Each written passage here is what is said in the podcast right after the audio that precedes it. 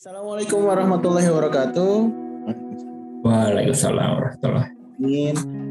Alhamdulillah bin uh, alhamdulillah aku hamdi alhamdulillah hamdan katsira mubarakan fi nahmadu wa nasta'inu wa nastaghfiru wa nastahdi wa natubu ilaih wa la na'budu illa iyyah wa natawakkulu alaih Allahumma fasalli wa sallim wa barik ala sayyidina wa habibina wa syafi'ina wa maulana Muhammad wa ala alihi wa ashabihi wa zuriyati Amin tabi'ahum bi ihsani ila yaumi hadza wa ba'd.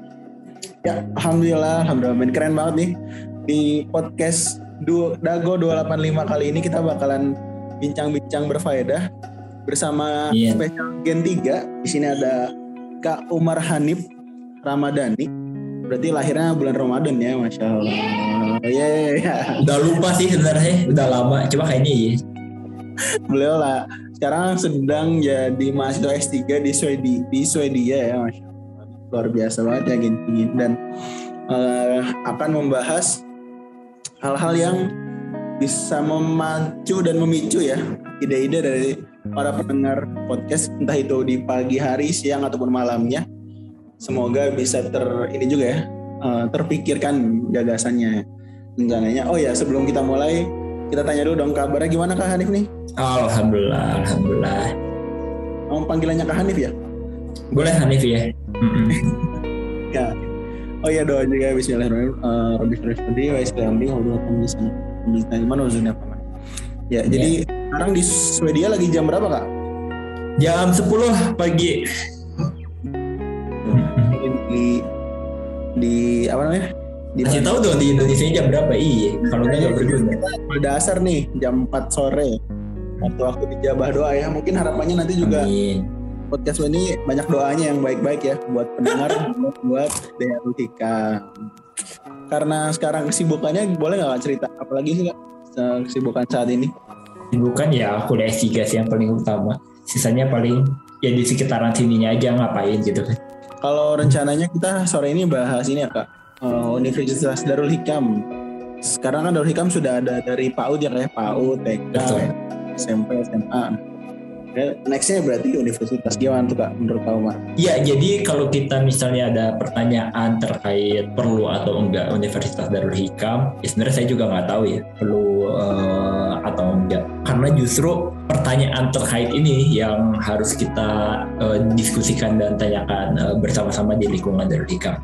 Cuman kalau gimana kalau menurut Kak Fadil perlu atau enggak? Kalau dirasa-rasa sih menarik ya kalau sampai ada ya. Karena kita tahu juga universitas di Indonesia masih kurang dan potensial selama sampai bonus demografi ya. Jadi kalau Darul Hikam mau kan kalau Hikam kan salah satu salah satu strengthnya kan pendidikan ya. Nih core strengthnya bisa nih buat ngadain universitas. Tapi kalau ngomong Indonesia sebenarnya saya nggak terlalu yakin juga kita beneran perlu karena bahkan sebenarnya dari Kementerian Pendidikan berapa tahun lalu udah moratorium deh, udah eh, pemberhentian buat eh, universitas-universitas baru. Bahkan mereka lebih mengencourage buat universitas itu saling melebur, saling melengkapi, jadi eh, bikinnya lebih besar. Jadi malah sebenarnya kalau ngomongin Indonesia agak lebih berat karena cara-syaratnya atau keperluannya eh, lebih banyak sekarang. Kalau saya pribadi pengen ngeliatnya dari kebutuhan Darul Hikamnya. Sekarang ini Darul Hikam arahnya mau ke mana gitu ya? Kita tuh lagi, lagi mau eh, mengarah ke mana pergerakan Darul Hikamnya ini. Karena kalau saya lihat sekilas termasuk dengan adanya BPU Darul Hikam ini kita punya mimpi yang besar gitu kan. Punya punya harapan yang besar juga atas kontribusi kita ke masyarakat. Nah sebenarnya itu sih yang perlu eh, kita tanya terkait universitas ini. Universitas akan membantu nggak ya ke tujuan kita ke masyarakat dari Darul Hikam ini? Karena kalau menurut saya sekarang harapannya sangat tinggi. Tapi saya nggak yakin sebenarnya kita mampu eh, ke sana dengan sumber daya yang kita miliki atau enggak. Misal, saya kan ikut terlibat juga di SEQ ya, eh, Center of Quality Edu- Education Quality itu eh, sama Pak Lukman. Tapi sebenarnya sumber daya Darul Hikam yang sekarang ada eh, beneran sebagai bagian Darul Hikam mostly guru kan, bukan peneliti pendidikan gitu. Jadi ketika digerakkan sama guru dan orang yayasan bisa jadi ya nggak tahu juga kita arahnya ke mana. Kita narik eh, peneliti besar eh, dari luar segala macam rupa. Tapi gimana itu eh, terkait kelanjutan dan value tentang Darul Hikamnya gitu ya karena ya tetapnya beliau guru besar di uh, luar mungkin ada fokus utama di uh, luarnya juga Nah, walaupun kalaupun uh, beliau ada, tapi peneliti-peneliti lainnya siapa sih gitu. Bahkan saya yang backgroundnya bukan peneliti di pendidikan juga sampai diajak gitu ya uh, posisinya. Nah, bisa jadi, bisa jadi CQ ini kekurangan peneliti di bidang pendidikan yang mungkin jawabannya adalah Universitas Darul Hikam. Terus berikutnya saya sempat diminta juga sama Bu Neni terkait yang di Bamiku ya, pengolahan data umat. Data umat ini kan uh, apa ya surveinya atau pendataannya bukan sekedar kayak sensus ngerjain uh, tugas kuliah doang ya bagi ke teman-teman Google atau segala macam rupa. Uh, demografinya harus jelas banyak aturan-aturan akademis yang harus uh, dipenuhi untuk untuk memenuhi kebutuhan riset yang baik terkait umat pun Nah kita tuh sekarang udah punya nggak sih uh, SDM itunya? Udah punya belum sih dari kami ini uh, produk yang bisa menjawab itu? kenapa kita mau punya produk itu tapi SDM-nya nggak bisa dari produk kitanya? Mungkin ada yang miss. Sekali lagi mungkin Universitas Darul Hikam bisa jadi jawabannya. Bisa jadi nggak? Saya juga nggak tahu. Atau program-program TPU lainnya. Misalnya kita pengen pengabdian ke masyarakat ya waktu itu pengen membangkitkan ekonomi masyarakat pengen membantu digital transformation yang terjadi di sekitar masjid dan uh, masyarakat sekitarnya. Kita punya nggak sih DM ke sana? Kita punya nggak sih kemampuan ke sananya? Karena hmm, pasti itu pun bidang bidang-bidang yang membutuhkan kemampuan secara akademik juga menurut saya, bukan uh, sekedar ini yang ber, bukan sekedar apa ya bukan sekedar uh, nyoba-nyobain kalau menurut saya ini akan sangat terbantu dengan uh, posisi-posisi akademik atau keilmuan-keilmuan yang bisa ningkatin kualitasnya karena kalau menurut saya pribadi nih sebagai penutup pendahuluan kali ya posisi Darul Ikam ini sebagai masjid juga unik ya maksudnya kalau kita sebut masjid-masjid besar sekarang apa ya yang populer? Apakah Fadil musim masjid yang populer di hati masyarakat? Kalau Bandung ada Darul Hikam. Selain Darul Hikam masjid perbandingan nih. Apa? Darul Tauhid.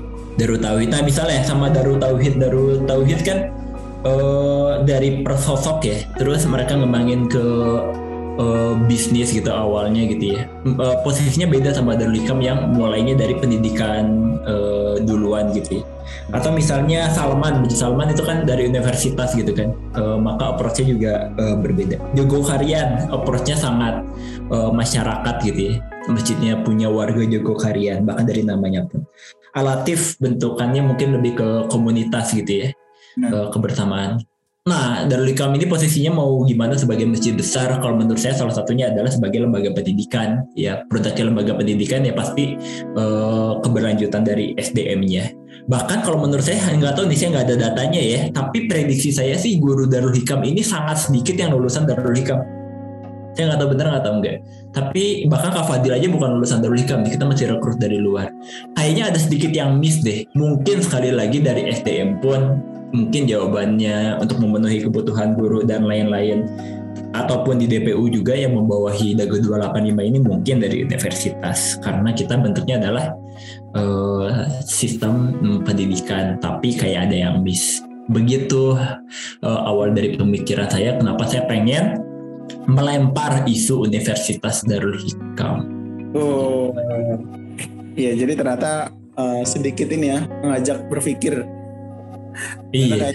masih banyak yang harus dibenahin ya sebelum. Tapi mungkin mungkin bisa jadi ya, karena fokusnya tadi pendidikan dan salah satu jadi nextnya jenjang pendidikan. Tapi ya buat ke sana pasti banyak banget PR ya PR yang masih harus dikerjain lebih dulu ya. Bisa jadi. Iya. iya. Tapi kalau ngomongin ya sedikit ini ya, sebutannya industri industri pendidikan ya. Kalau ngomongin mm -hmm. banyak juga sih teman-teman yang kuliah di Bandung mungkin ya di swasta swasta yang namanya pun kalau univ di Bandung tuh kemarin ngelihat sampai 30 ini kayaknya 30-an di Bandung tuh. Hmm. Dan ya dengan dari yang ini ya dari yang namanya jelas sampai namanya yang mungkin jarang. Jadi dari situ ngerasa uh, lebih lebih baik untuk meningkatkan yang sudah ada ya daripada buat baru gimana kak? Nah betul, tapi salah satu emang uh, masalah besarnya adalah karena sebenarnya kita itu tadi ya yang dilihat sama Menteri Pendidikan juga bahwa kita udah terlalu banyak sebenarnya kampus saat ini yang perlu ditingkatin adalah kualitasnya. Tapi sekali lagi uh, dari banyaknya kampus itu kan pertama nggak ada yang kita pegang. Yang kedua kok belum terjawab ya uh, masalah-masalah kita tadi. Kok kita masih belum punya ya sentral pendidikan Islam yang bisa memenuhi uh, harapan Darul Hikam. Oh kita masih belum punya ya uh, data dinamika umat Islam yang memenuhi kebutuhan Darul Hikam. Oh kita masih belum punya ya pemberdayaan uh, masyarakat, pengelolaan uh, umat yang memenuhi value dan standar Darul Hikam, maksudnya uh, tujuan Darul Hikam. Bisa jadi karena universitas yang ada sekarang yang belum memenuhi kebutuhan Darul Hikam uh, belum memenuhi visi besar Darul Hikam. Bisa jadi karena kita masing-masing ini masih beda visi. Nah masalahnya kita punya visi yang cukup besar dan rumah cukup besar nggak untuk memenuhi itu. Itu juga sih yang sebenarnya saya uh, belum tahu. Begitu. Karena sebenarnya Kak Fadil dulu sendiri uh, kalau dulu maksudnya salah satu produk unggulan Darul Hikam itu kan SPG ya. Itu kan sebenarnya udah menuju uh, hampir perguruan tinggi ya salah satu yang paling populer dari produksi uh, yang apa saat itu adalah uh, eh, SPG-nya. Jadi kita mencetak uh, dai-dai dengan jalur akademis itu kan. Maksudnya kan mencetak dai bisa cuma ngajar-ngajarin secara non formal kan, tapi SPG itu formal. Nah, cuman semenjak SPG-nya itu uh, sudah berhenti, kita banyak uh, fokus di pendidikan dasar, which is good, nggak uh, masalah sama sekali tapi kok kayak belum ada penggantinya nih uh, lulusan yang beneran jadinya. Karena SMA bisa dibilang kita lulusannya ya untuk uh, meneruskan pendidikan yang lebih tinggi aja gitu kan secara umum. Tapi untuk uh, kontribusi balik daerah ke Darul Hikamnya nih uh, belum ada penggantinya nih kalau dulu uh, yang mencetak uh, banyak dari SPG mungkin salah satu yang bisa meneruskan mimpi itu adalah kita bikin Darul Hikam yang uh, menjadi guru-guru atau ahli-ahli uh, keumatan uh, lainnya gitu jadi bisa ngasih manfaat yang lebih besar juga.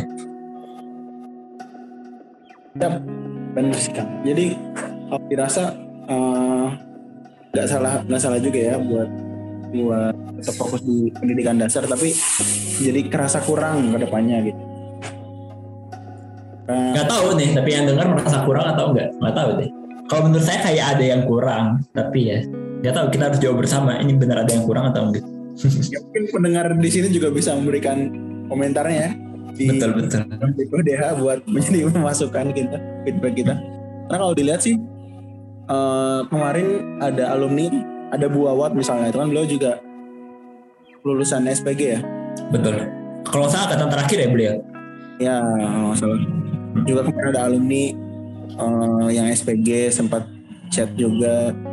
Beliau sekarang jadi guru di Bekasi kalau nggak salah. Hmm. dari dari situ uh, padahal sudah sempat maju ya berarti ya sudah sampai produknya ke terakhir. Kita sudah memikirkan uh, ke arah sana gitu, uh, produk yang lebih siap di, yang lebih siap langsung diterima masyarakat dibanding sekedar lulusan SMA. Kita sudah pernah uh, bervisi atau bertujuan ke arah sana waktu dulu yang uh, apa. Nah mungkin visi atau mimpi itu bisa kita uh, lanjutkan kalau ada wadah bernama universitas.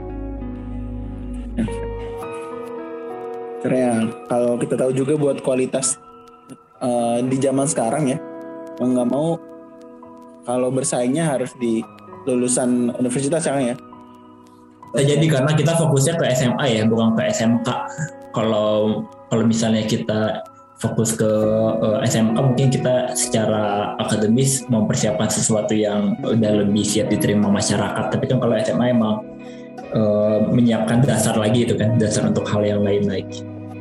Ya dasar untuk apa? Ya mungkin salah satunya untuk uh, universitas tadi. Oh iya bener ya. Kalau di Swedia sendiri banyak universitas banyak SMK nggak sih kang?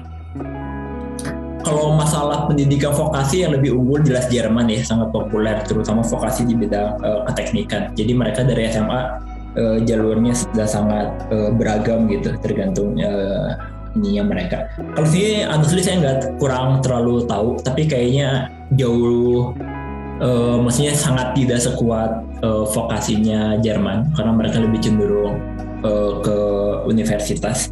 Malahan mereka termasuk yang uh, cepat masalah riset dan sekolah tingginya. Maksudnya kayak di sini mahasiswa-mahasiswa S3-nya itu ya kayak masih muda-muda gitu banyak yang uh, jalur kayak entry level lah. Jadi uh, lulusan S3 di sini justru banyak yang baru setelah beres S3 baru terjun ke industri yang kayak gitunya justru uh, agak lebih banyak kalau Swedia. Jadi sangat berbasis ke uh, riset dan pendidikan tinggi, bukan terlalu vokasi.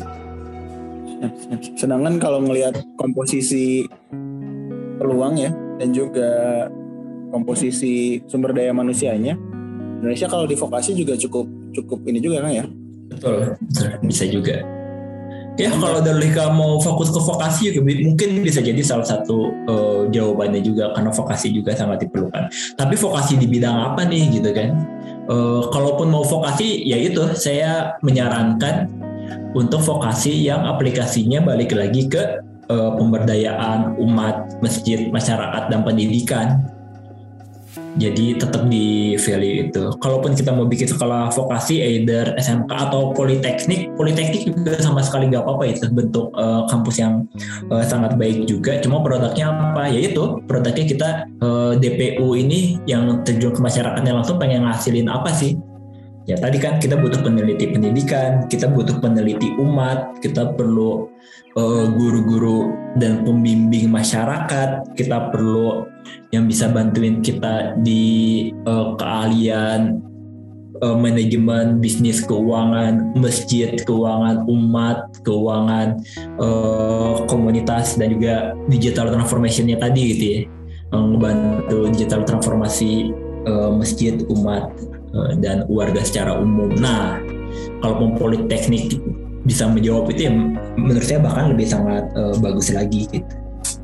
Karena kalau misalnya dilihat juga kita tahu kalau dimulai dari program kan dimulai dari analisis yang understanding market ya Kang ya. Betul betul betul. Kayaknya emang kurang nih kita kurang understanding nih.